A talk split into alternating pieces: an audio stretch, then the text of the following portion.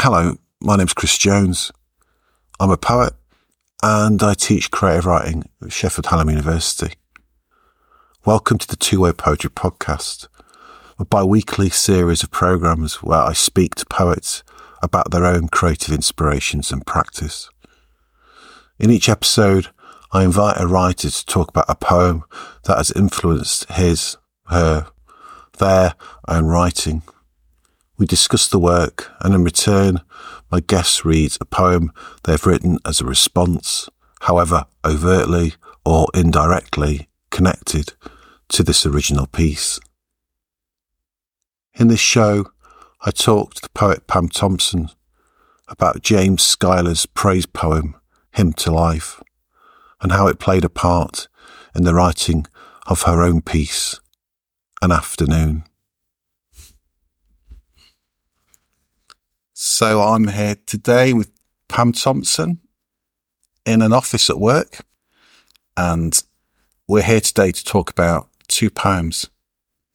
The first one today is, uh, we're going to look at is James Schuyler's Hymn to Life.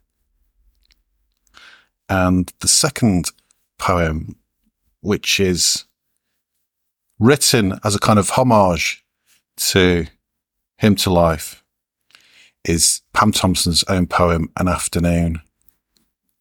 So, Pam, we're going to start with Hymn to Life. Can you tell me when you first read James Schuyler's poem? Yeah. I first came across James Schuyler, it must have been around 2000.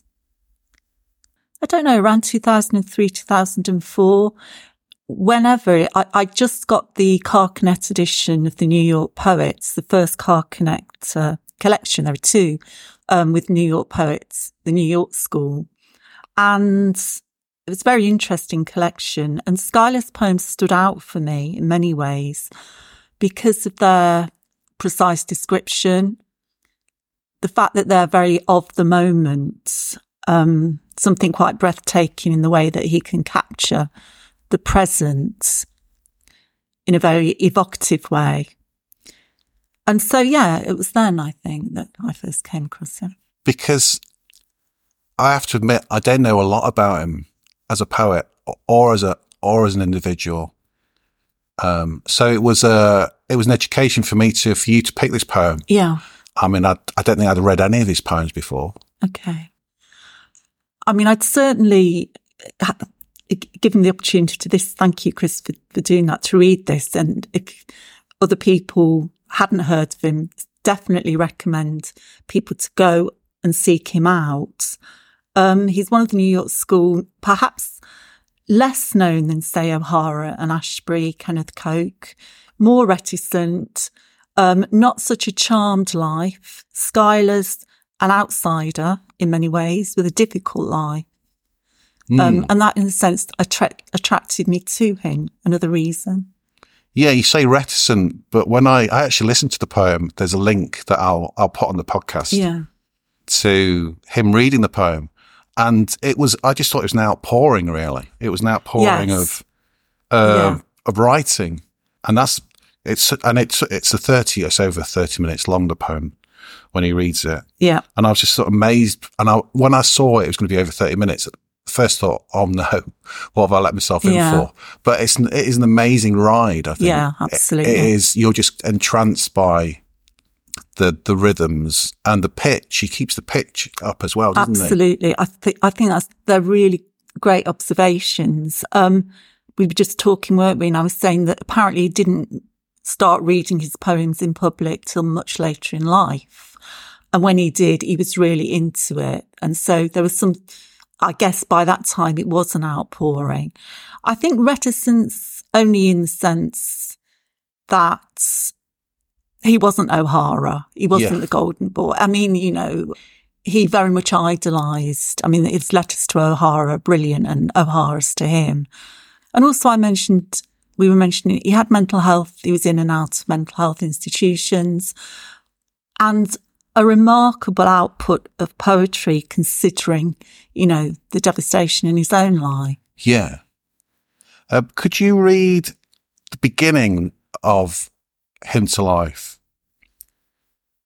We're not going to hear the whole thing, but you, you can read the first 30 or so lines, please. Yes, I will. Hymn to Life is from a collection of the same name, I understand. I haven't double checked that, but I think that's so. And it was published in 1972. He was writing it for a couple of years before that with other poems after he, he'd come out of hospital, one of his hospitalizations. Hymn to Lie. The wind rests its cheek upon the ground and feels the cool damp and lifts its head with twigs and small dead blades of grass pressed into it as you might at the beach rise up and brush away the sand. The day is cool and says, I'm just staying overnight. The world is filled with music, and in between the music, silence. And varying the silence, all sorts of sounds, natural and man made. There goes the plane, some cars, geese that honk, and, not here, but not so far away, a scream so rending that to hear it is to be never again the same. Why, this is hell. Out of the death breeding soil, here rise emblems of innocence, snowdrops that struggle easily into life and hang their white enamel heads toward the dirt. And in the yellow grass are small wild crocuses from hills goats have cropped to barrenness. The corms come by mail, are planted, then do their thing, to live, to live so natural and so hard, hard as it seems it must be for green spears to pierce the all but frozen mould and insist that they too, like mouse-eared chickweed, will live. The spears lengthen. The bud appears and spreads. It spreads its seed capsule fattens and falls. The green turns yellowish and withers stretched upon the ground. In Washington, magnolias were in bud. In Charlottesville, early bulbs were up, brightening one at a time, like a long awaited letter that one day comes. But it may not say what you hoped, or distraction robs it of what it once would have meant. Spring comes and the winter weather here may hold. It is arbitrary, like the plan of Washington, D.C., avenues and circles in asphalt web, and no one gets younger. Which is not for the young, true, discovering new freedoms at 20. A relief not to be a teenager anymore. One of us had piles, another water on the knee, a third a hernia. A strangulated hernia is one of life's less pleasant bits of news and only one at 20 moved easily through all the galleries to pill free sleep. Oh, it's not all that bad. The sun shines on my hand, and the myriad lines that crisscross tell the story of nearly 50 years. Sorry, it's too long to relate. Thank you very much for that.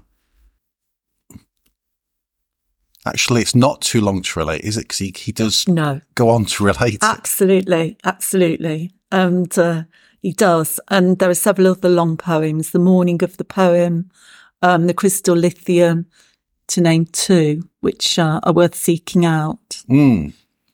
Um, the, the, the, shape of the poem is inter- interested me. You read mm. it very mm. well, but it actually, it's, in some respects, it's, I, I think it's quite a hard poem to read because of the line yeah, breaks. It is. It is. They're long lines, aren't they? They are long lines.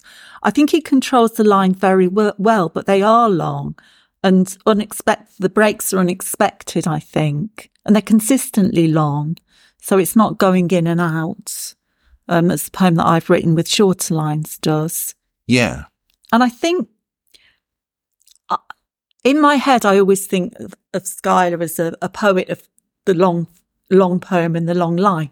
I mean, he does have poems that aren't like that at all. He has sonnets or sonnet shaped poems he has what he calls um, skinny poems. I think he calls them that, very thin poems.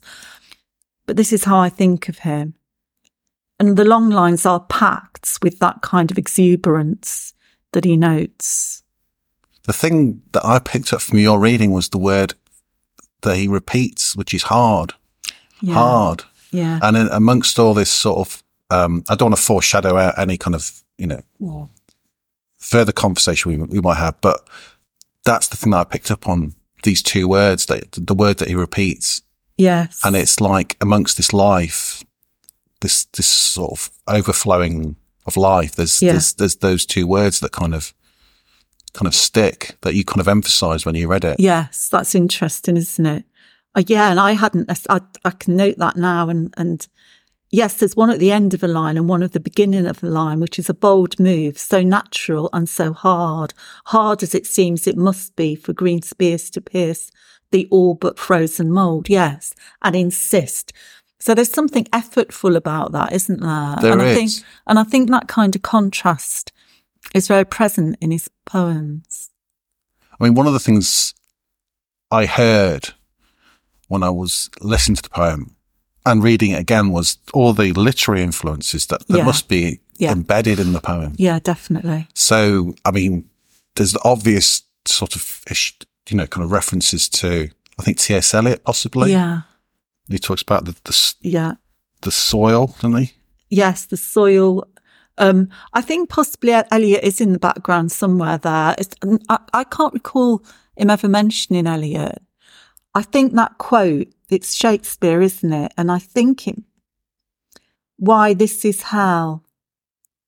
Is this Othello? I think it's from Othello. Is it? I think it's from Othello. So that, I, that there's a clip and all the devils are here, I think comes after that. Right. Okay. So again, you've got that quite negative connotation. Oh yeah, and that, that- that's very Eliot. So it must be out of the death breeding soil. So that's like out of the dead land, isn't it? But yes, you're quite right. There are lots of literary references, um, often song as well, um, snatches of dialogue. yeah. So he, he, it's textured poetry in that sense that he brings in different registers. Hmm. And I like that. There's an much. American, there's American line as well. I think, I think through someone like William Carlos Williams. It's a poem he wrote called Spring and All by the, I think it's called by the Contagious Hospital, Yes. Which is, I think he's definitely thinking about or reflecting on that poem when he's writing his own poem. Yes, I think you're right because Williams was a was an influence, or yes, somebody he does bring in. So it's a sort of, um, I mean, it's an amazing collage, isn't it, that he's Yeah. created, I think, in this poem. I think collage is a great a great description. In fact, there are deliberate collage poems elsewhere that he does bring in found material. He was a he was a I mean, his journals, his diaries are brilliant because obviously he writes, not obviously, but he writes very poetically and you can see where some of these observations about the day is often a phrase. The day is like this or out looking out of a window is often a premise in the hmm. poetry. You know, a view of Manhattan, a view of, a view of wherever he's living at the time. So yeah, so that, and he was also a reader of diaries like Gilbert White, natural Right. Okay. history, natural history diaries. I think Dorothy Wordsworth. So, so obviously he, he's bringing that kind of thing into it as well. yeah, it seems extemporaneous or almost off the cuff, but actually it's it is brilliantly crafted as well, isn't it? You can't write long line poems uh, of that kind of pitch and intensity and length without them being skillfully put together. No, you can't. You can't because it, it, it, would be kind of dull prose, if that really, a hmm. note form in itself and not having the rhythmical interest, which this does have. I mean, you have to work at it and keep with it. Yeah, I think. I mean, you can pick up bits without reading the whole thing and get something from Schuyler, I think. yeah, But I think really, if you do give yourself time to just go with it, you'll get what you said at the beginning. You know, you, the, the fact that it's an outpouring and a necessary one. yeah. These poems were necessary, as, as the best poems people say are. By the by, before I move on, I read a poem by Ciaran Carson called Calvin Klein's Obsession. Oh, I love that poem. And he quotes from this. I didn't know that. Yeah. I've not read that for years. He quotes from this poem. I'm sure he, because it's, read that it's a poem about. April and he's talking Yeah. about memory and, and it's, and he, Uh, I've got to go back to that. and there's a, there's a quotation he uses. It's the flits and later on in the poem he talks about the, the flits and the, I can't remember, quite remember now the quote. Because he's a long liner. He's a long line poet. Yeah. Yeah. I was just reading yesterday. I thought, yeah, that's, Oh, wonderful. that's Schuyler. Yeah. And of course, you've got, I mean, we, we talked about what he brings in, different registers, brand names as well. You've Oh, got he? Calvin Klein's Obsession, obviously. Yeah. That, you've got that there, but he does, yeah, he, he brings in names of shops, names of items, names of things he's eating. Is do you think he wants to include everything in the poem? Mm. It's that inclusiveness, isn't it? So he talks about this idea of noise in the poem, this idea of, um, oh, I'll read it. The world is filled with music, and in between the music, silence, and varying the silence, all sorts of sounds, natural and man-made. There goes a plane, some cars, geese that honk, and not here, but not so far away, a scream. So he, so it's everything. He's- yeah, it's everything. he's so he's not filtering out, is he? no, not filtering out at all. Which is, you know, I mean, that's brilliant, but it's also overwhelming for a poet sometimes, I think, and possibly reflects something as- of his own overwhelm. I don't know. But then, as we've said, it is so considered and structured. It's not as if it's random. No, ranting. not at all. He mentions Washington here. He, he'd spent some time in Washington, DC and hated it. Did he? So this is, I'm guessing, just after he's back to So I was, New York State or Long Island, wherever he stayed. cause I was going to ask you about here the fact that actually the poem skips around, doesn't it? Mm. So he mentions Washington and then he men- mentions Charlottesville Yes. Yes. and he compares the two. yes. So it's almost like a camera sort of swooping around Absolutely. Absolutely. in the way that, you know, I always think of writing almost like the idea of, I talk about the idea of writing, you could compare to sort of film terminology. So you got close ups and you got wide angled shots. I agree. And this is almost like a camera kind of moving around the sort of the scenery, you know. It's panning, isn't it? Panning in, it is, it's moving around. Definitely. His own life was peripatetic. He, he lived in so many different places and people looked after him a lot of the time. And he spent a lot of time with a painter and painter's partner, a painter called Fairfield Porter, Oh, right. who painted his portrait for the front of his um, collected poems. And he spent a lot of time with that family. I think he had a brief relationship with Fairfield Porter.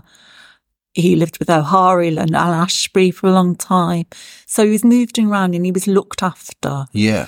And he ended up in the Chelsea Hotel. Oh, did he? Yeah, with various minders. One of them, the poet Eileen Myles, who's still um, highly regarded in the avant-garde, New York avant-garde. As a young woman, she was one of his first kind of people who went in to look after him. He seems also to be preoccupied with the human body as well. Yes. And uh, one of the interesting things I thought about this poem was how it reflects on youth. Yes. Yes. And I was expecting it to be a, a paean, sort of, you know, a hymn to being young. But even then, that is, there are parentheses around it. There are, yeah, definitely. he starts talking about illness amongst Absolutely. the people that he knew Absolutely. at 20 yeah, absolutely. and the pills as well. Yeah, absolutely. I mean, he's 50. It seems that he's talking about the sun shines on my hand and the myriad lines that crisscross tell the story of nearly 50. So 1972, I think he died in his late 60s. Yeah, so it's possibly autobiographically accurate. But yes, preoccupation with, with youth, but also with aging. Um, and typical also though, when reflecting on something, when he talks about hernia is one of life's less pleasant bits of news. And then, oh, it's not all that bad. Yeah. That's typical. Yeah.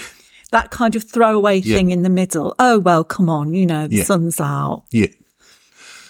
that kind of makes it more, more painful. Like, yeah, it does. It that does. kind of him saying that. yeah. I mean, you think of um, today's teenagers, this idea about them being vulnerable to the idea of mental health and, you know, them, their mental health issues. And, Yeah. and there seemed, in this poem, it seems to be kind of, he's already kind of reflecting on that, the kind of the, the a pill culture, isn't he, really? Yeah. This idea of taking sleeping pills. Yes, definitely. I mean, and and certainly the whole poem, the crystal lithium, lithium being a drug for, you know, sort of manic depression, as it was called then. Um, his illness seemed to be a cross between schizophrenia and bipolar. Certainly, one with hallucinations. And at times, I mean, he set a place on fire and nearly died within a fire he alienated, not so they left him totally, but the, I think the Porter family by being particularly unpleasant to a daughter during one of his illnesses Right. and had to be moved somewhere else for a while. There's a huge, a long period just after that in his diaries when there are no entries, I think seven years. Right. Wow. So, you know, there was really these real troughs Mm. and but some of the poems, the shorter poems that, as I say, he'd just come out of a psychiatric hospital when he started this one. He must have started it in there. But there are some poems called the Payne Whitney when he was in a place called Payne Whitney Hospital. They're they're short and they are so striking and poignant. Mm. So they've got all of this, but kind of condensed into about ten lines or something. Yeah. Yeah. You can definitely feel he, he lives his life without barriers or like, you know, or a shield or protection Yes. in a way. He's, it's all in there, isn't it? Absolutely. I think that's so true. Also, the poems, I mean, he, about all the people, they're peopled poems, Yeah. you know, so many names. And I think that's typical of the New York school anyway. Yeah. You know, people, places, jazz, um, other types classical music, love of classical music, love of flowers, love of, you know, precise details of, of nature and flowers. That's the other thing that I was going to, we've, talked about briefly already, but this idea of the flowers that he's uh, kind of a, he's just focuses on in the poem. It's the flowers first and foremost, isn't it? Yes, it Before he gets to the humans, although they're, they're kind of in the background. Yes, it it's this idea of the, the, the corms, which I, um, the corms come by mail, which I thought was really kind of quite funny. Yeah, yeah, that's right. The sort of the seeds that he kind of presumably sends off for. Yes. And yes. the bulbs, the bulbs and the corms. you yeah, know. absolutely. And it's, and he's interested in how the, the snowdrop, uh, sorry, the crocuses, isn't it? Makes its way into the world. So oh, there's a snowdrops, yeah. Out of the death breeding soil here rise emblems of innocence. that's right. Snowdrops, well, we'll come on to snowdrops, Yeah. that struggle easily into life and hang their white enamel heads toward the dirt. Yeah, And in the, and in the yellow grass are small wild crocuses. that's right. From hills, goats have cropped to barrenness. Yes, So he's, it's detail on detail, isn't it? absolutely. It is. It's um it, it it's interesting the white enamel heads of crocuses, isn't it? You know, you've got a hard substance, hard again, to describe something very fragile. Yeah. There's a poem by Ted Hughes, I think, called Snowdrop, which he uses this very similar idea, though, he? the sort of the, the head being like metal. Yes. So it's the flowers really that kind of, um, and it's that, like you say, attention and it, it's there as they're signifiers, aren't they, of, They are. of spring and of renewed vigor. But it's the letter, isn't it, that he receives? This idea of spring being, oh, it's, it's so poignant, I find. That's right. No one gets, t- tomorrow will begin another spring. No one gets many one at a time, like a long awaited letter that one day comes. But it may not say what you And that's that's desperate, isn't it? It's desperate. and it's in a Absolutely. sort of understated way.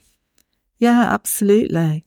And then the winter weather here may hold and so, uh, spring comes and the winter weather here may, it's arbitrary, like, and then straight the plan of Washington DC avenues, you know, Yeah, a real shift. the mental leap is from something that's not pleasant and unsettling to a place for him that was claustrophobic and unsettling. Yeah. For those very, you know, the asphalt. I mean, New York's like that, but he was always away, not always, but didn't feel as claustrophobic as he did in Washington. Yeah, the metaphors and similes, he's like, he's trying to compare everything to everything else, isn't he? There's like a chain of kind of imagery that he's going through. It's like this or it's like that. Yes. Um, Yes, and. I think in a sen- similar way, Elizabeth Bishop, in a way, they they make similar manoeuvres. yeah. which is what, what some people say. Oh, you're piling on too much description. You put, you know, workshop head, Yeah. too many likes, etc. But they can get away with it because it's going somewhere. And she does the same in unexpected ways, I think, too. She can swerve into something really unexpected. Yeah. Well, she talks about torn open and answered letters in, That's right. in the Bight, That's right. which is the, the, the killer line that she kind of writes. It's fantastic, that poem, isn't it? Yeah. So Yeah. I think we should move on and talk about your own poem, An Afternoon.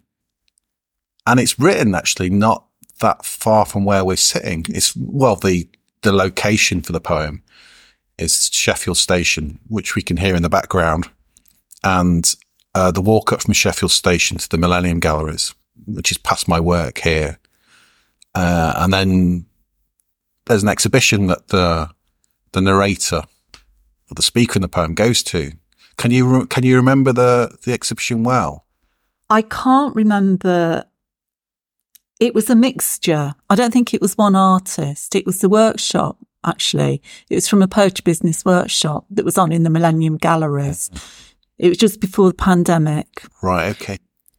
And so this poem derives partly from that, but also I was doing, and again around that time, February, March 2020, a workshop I'd more or less just started online with a Toronto based poet called Hoa Nguyen. She was offering a course on Schuyler's poetry, poetics, looking at the collected poems in detail. Right. Okay. And that was really interesting to do. Yeah. And she, she actually had a group where she did a reading and you could listen to that on a podcast. She's got her own little group where you could listen in if you weren't actually in Toronto. And then she'd give sections to look at and write from. Well, I didn't actually send her anything. And mine was a combination of being on her course and also having gone to this gallery.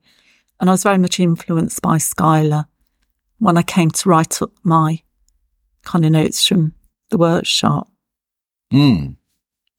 Could you read the poem? Yeah. Oh. An afternoon where adult lads up from Derby in shirts and jeans in January, ahead of an on the piss evening, walk fast at the side of their reflections in steel. The fountain near the station, which, when the sun dips, will spill onto the pavement and freeze. In the Millennium Gallery, Madonnas, flanked by fat putti, vie for my attention. But I want something more subtle, a painting or drawing that I'll have to work at knowing. Over there on the other side, with no one else looking, a watercolour under glass. Biography of a Snowdrop, February the 20th, 1896. Its greyish flower seeming too heavy for the stem. How slowly she must have painted while the light was still good.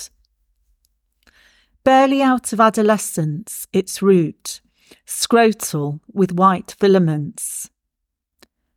For our convenience, she returned on March the 14th, prompted perhaps by better weather, to draw exquisite cro- cross sections of sex organs, stigma and stamens, the segmented flower like a star on a mosque or a sliced fig, a tile, the day's tile. Picking snowdrops first thing inside her own biography, with spring lying in wait, Edith Spiller. Look her up. Thank you very much. Um, I have to raise this uh, point now, but you sent me another version of this poem, which is in second person. Yes, I did. So, and that, that intrigues me because part of the process of writing poems is that we, we, we don't know really until we've tried out which, which, which kind of version works. So I'll just give it a little, little brief kind of, uh, Madonna's flanked by fat putti vie for your attention, but you want something more subtle. So there, there's a, a sea change, isn't there, in the kind of, you know, in the kind of, uh, the tone of the poem if you use first person and if you use second person. Yes. Second person is more inveigling in a, in a way, sort of, what sort of, it's you as the narrator, but it's also me reading the poem. Absolutely. And why did I do that in the end? I did change it. And the, then the point is, then I got confused and I've got the two versions kind of flying around. So it's an either or, like you have that one and then I've brought this one. Uh, something about probably bringing it more close and personal. What does Schuyler do? Obviously, I mean, he does. I, I think He, he, does, does. up, he does up close and personal. d- he does up close and personal mostly. Possibly that's in my mind. Maybe I'd been having one of those discussions I have had fairly recently. I'm in the Saturday morning workshop with some poets and the you issue came up. Somebody there was express, expressing they didn't like it. So maybe that was in my mind because I do use it a lot. yeah. Um, and I still will. So I still, you know, there's still two versions of this as, as far as I'm concerned. That's good. The first, I mean, the, the, it was longlisted in a, in a in a live canon competition, Which- 2020, Which version? the U version. The U version. So that's the one that was sent in. Yeah. So you know, it could go either way. You could, well, I don't know whether you could actually print both versions together. No, people don't do that, but No. I always think, you know, it'd be interesting to, for, to show the two versions. yes. Poets do change their minds. Yes. And the two pieces sit very well together. Yes. Yes. I mean, it'd be good, you know, to have that opportunity. I mean, I did have in another version, I had the the word Sheffield under an afternoon, or was it part of the title? I can't remember.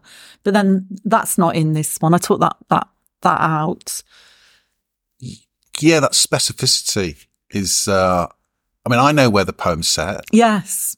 Uh, and I know, you know, Schuyler's u- using um, Washington and Yeah. Charlottesville. Yeah. But you, you, you decide not to mention, you got Derby. I've got Derby in. Um, but then, you know, you move to a very specific place. So maybe Sheffield as a kind of subtitle or even as part of the title is appropriate. Because again, I, I have, I use dates and times in my poetry quite a lot. He does. I mean, many of his poems are a month or Yeah. a date or both. Yeah. And so that's very consciously done here. Mm. And interesting what I was looking at, we've talked about Gilbert White Diaries Nature. I mean, this was a, a, a journal with, with the, the drawings, but again, with very pre- precise dates in it that I was looking at in the museum. Mm. Yeah, I'll come to the dates la- Yeah. later on, I think. Um, I, I'd like to start with the first line Yeah. where adult lads Mm. an afternoon and there's a kind of there's a break in the so the actual the title is part of the first line isn't it Yes, it is really. because there's a little kind of um it, the the first line leads on from Yes, it does. Um, again, that's something I've done before. And I think it, it kind of fits with this poem. I think you can overdo that. I must admit, sometimes I struggle with titles. I do too I really struggle with titles I, I I wait till the end in fact the sequence are right in the moment I might just get rid of the titles because like, Yeah. Placeholder titles or whatever. I do struggle with titles I mean, again, back to the New York school, and, you know, Frank O'Hara has several poems called Poem. yeah And, uh, you know, exactly Schuyler's done it. And you do read some titles now, which are so long and so involved. Yeah. And, you know, you read, if you're in a competition, judges look at titles and get attracted by them. But sometimes I think I just, it just seems too forced sometimes to think of, overthink a title. Yeah. I mean, they're a door into the house, aren't they, really? Yes. But adult lads is the thing, isn't it? I mean, Yeah. I completely understand what you mean by adult lads. Yes. You know, and there's something of that in the Hymn to Life as well, isn't there? That kind of cusp, that moment where he's going Yeah. from being a teen, he mentions teenager to being Yes. an adult. Yes. And these are, these are going through that same process, aren't they? I think so. Um, I think so, definitely. And in other Schuyler's poems, you get that sense. Uh, And I mean, I'm thinking the adult lads who come up, you know, they're, they're in their 50, 50s in the football shirts Yeah. or, you know, they're coming up to, to Yeah. drink all day. But I mean, there's something about in Schuyler's poem where he falls in love with young men. It's not, uh, it's a young man called Tom, who again was one of his helpers. Um, not reciprocated but but Schuyler, as the older man, is becoming the lovelorn lad. Yeah. You know. Yeah. Um. So so yes, I think adult lad. You could say when lads up from Derby, but I think there is a slightly different connotation. Yeah. Just using lads. No, I agree. Yeah, I agree completely. I, mean, I think one of the tricks of this poem is that it just, I mean, without naming like Sheffield and what have you, just, it does seem quite generic. But actually, because um, the title is An Afternoon, after all, but it is actually full of specific detail. The adult lads, January, the detail of the fountain as well. I think that was really good, where you kind of just notice that the, the water that spills will freeze at the edge of the pavement. I think that's that's really kind of very sort of fine image, really. And then the dates that are attached to to the draw, it's watercolor. Um, you're very specific about that as well, aren't you? Yes. Yes. I mean, it was fortuitous to see those dates, and it's also interesting because they almost accord with the time, the date of the poem, not 1896, obviously, but like I said, it was pre-pandemic. Yeah. So it's one of those last in-person workshops. I was also doing the one online, but it was very much on that February, March Yeah. cusp Yeah. when something was nearly happening. Um, and then it happened, it was happening. It's, you know, spring. So we've got the parallels. Well, the flowers, the snowdrop, the par, the, the, the parallels with Schuyler. So I suppose there's those different layers. There's my reading of Schuyler around the time. There's what was happening everywhere that spring, Yeah. that early spring. And then there's the time of the poem where Edith Spiller, who's the artist, revisits. She starts to paint the flower, then she goes back March the 14th to actually paint it again.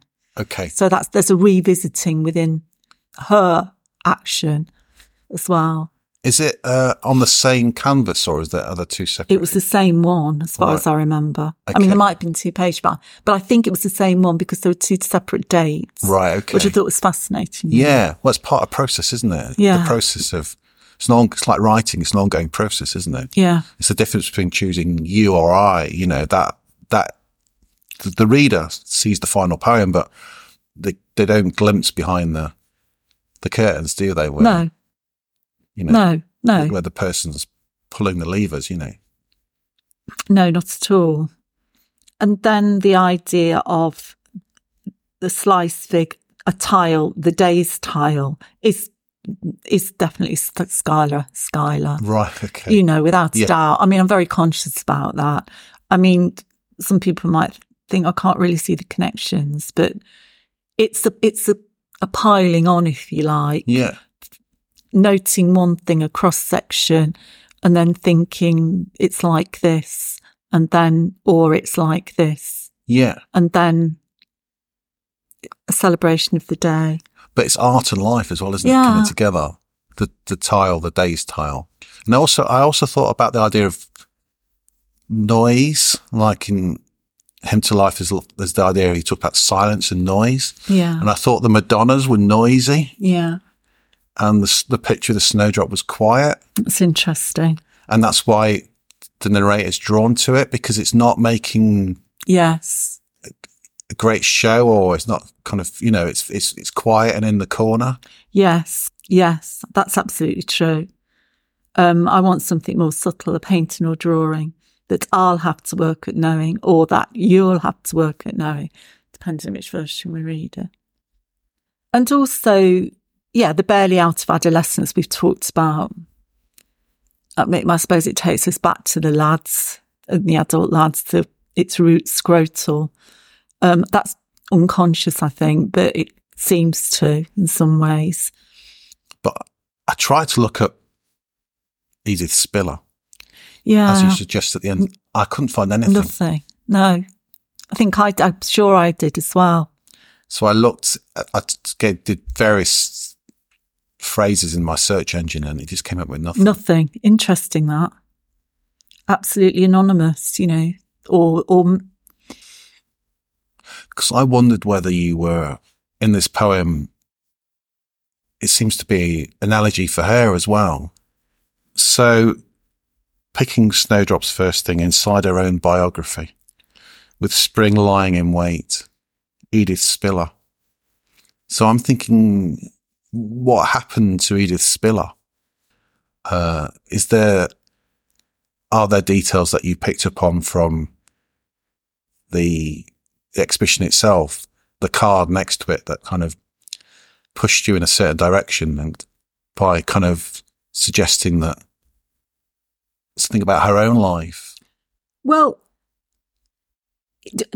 just the fact that the name was there and that, again, you're going back to that quiet corner, it was all tucked away and everything. There's something remind me a bit of Dorothy Wordsworth and her diaries. I know this is art as opposed to yeah, but it's a diary of sorts, isn't it? I mean, a an art, you know, a, a painting she's recording on different days her perception of this flower.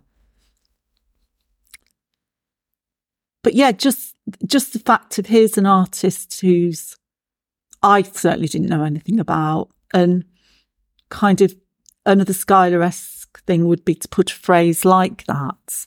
Yeah, look her up. You know, yeah. a, um, an imperative in the middle of, or, or in this in this case, at the end of a poem, which is is, is urging the reader to make her visible by being curious about her. But obviously, Yeah. it's not that easy. no, it isn't at all. No, I think that works really well. That kind of that suggestion to to look her up. You know, that imperative, as you as you say. But it's the it's the painting that, in the end, or the watercolor that's stands stands for her, doesn't it? Yes, it does. This idea of it's it's not the artist, it's the art. You know, that's important. Absolutely. Yeah. I mean, the image, the sliced fig light is sexual image, isn't it? And the cross sections of sex organs and segmented flower like a star on a mosque. I mean, that's an ornate, like a tile, a literal tile. Yeah, But there is something suggestive, I suppose, running through that. Apart from the obvious biological observation, yeah, you know, it picks up and moves away from that. And the picking snowdrops first thing inside with spring lying in wait. Well, that's interesting. I mean, I haven't made the direct, necessarily a direct connection. Obviously, I've read Hymn to Life and there's some, it's in my mind when I'm reading that, but there's the, the letter again, I suppose. yeah, Something lying in wait, like something lying in wait. is, yeah, Letter yeah. in his case. yeah. Sure.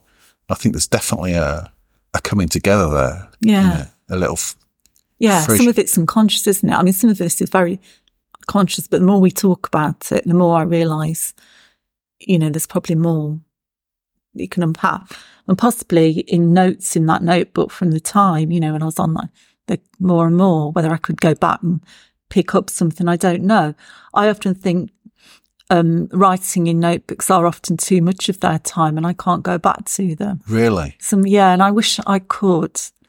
I've got so many unfinished i just wish i could really. Like her should just finish something off. Yeah, i think that's but that's part of the. don't about you chris i reckon you do finish things off I do, but I do, but I think I've kind of learned to enjoy the process more. yeah I think as I've got older, you know, matured as a writer, I actually find the process more more interesting Yes. and possibly harder as well too, Yeah. because I'd probably spend more time on process now. Do you? Yeah, so it's that that the uh, the actual the bit behind the right the the, the finished page is something that I kind of yeah that kind of draws me in. Yeah, but that's I've always been someone who's spent a long time over over Yeah. Well, you're Uh, very conscious. I mean, uh, craft and form, the form, not Yeah. so much, it's very much how you, you, you're consciously written, isn't Yeah. it? Within certain forms. yeah, I think so. And I admire that very much. So, are you going to publish this in a collection? This poem, do you think? Do you know? Wouldn't that be nice? I um been deliberating over this collection. My last one was in 2017. It's high time. It's just a matter of I'd like I'd like this to be in a collection. It's a matter of getting in gear to do it. Really, to put things together. You know, send something off somewhere. Because you you did a PhD, didn't you? I did. And has that work found uh, a There- there's there's a collection in, for that. I mean, one of the things it, it was too long. It's too sprawling. Some of the poems individually had been published, but I've left it, and I I just this is typical. I you know the PhD I got in 2017 as well as my other collection came out, and I haven't gone back to it. I haven't gone back to the poetics part, and I think why? Because another thing that interests me is the lyric essay. You know, a lot of people are writing Yeah. in that form, aren't they? They are. Where poetry, in a sense, expanded how you can approach, well, prose, how you can approach prose. So I think I'd love to have a go at that. It's just doing it really. Um, and, and doing something with that collection. It, it, it, I don't think I could send it anywhere as it is. That's for sure. Hmm. Well, I, I hope this does find a, Thank you. a book. This page does, this poem does find a, a readership because it's, it's a very fine piece of writing, I think. And I can see the, the, the Schuyler influence th- through it. And it's interesting that you kind of, you see more and more of that as you're, Yeah, as I'm talking about it now with you. thank you very much. Thank Pam. you. Thanks, Chris. Pam Thompson is a writer, educator, and reviewer based in Leicester. She's been highly commended for the Forward Prize and has won the Magma and the Poetry Business competitions. Her works include Show Date and Time, Smith Doorstop 2006, The Japan Quiz, Redbeck Press 2009, and Pam's last collection, Strange Fashion, was published by Pindrop Press in 2017. Pam has a PhD in creative writing from De Montfort University and is a committee member for Word, a spoken word night at Attenborough Arts Centre in Leicester. She is a Hawthornden Fellow. Pam read from James Schuyler's poem Hymn to Life, which you can find in its complete form on the Poetry Foundation website, along with an audio recording. To find out more about Pam's work and explore this and other podcasts in the series, go to the website twowaypoetry.podbean.com or my website chris-jones.org.uk. You can also follow me on X, formerly known as Twitter, at CW Jones Chris, or on Blue Sky at cwjoneskris.bsky.social for more updates on future episodes. The tune to play us out was written by William Jones.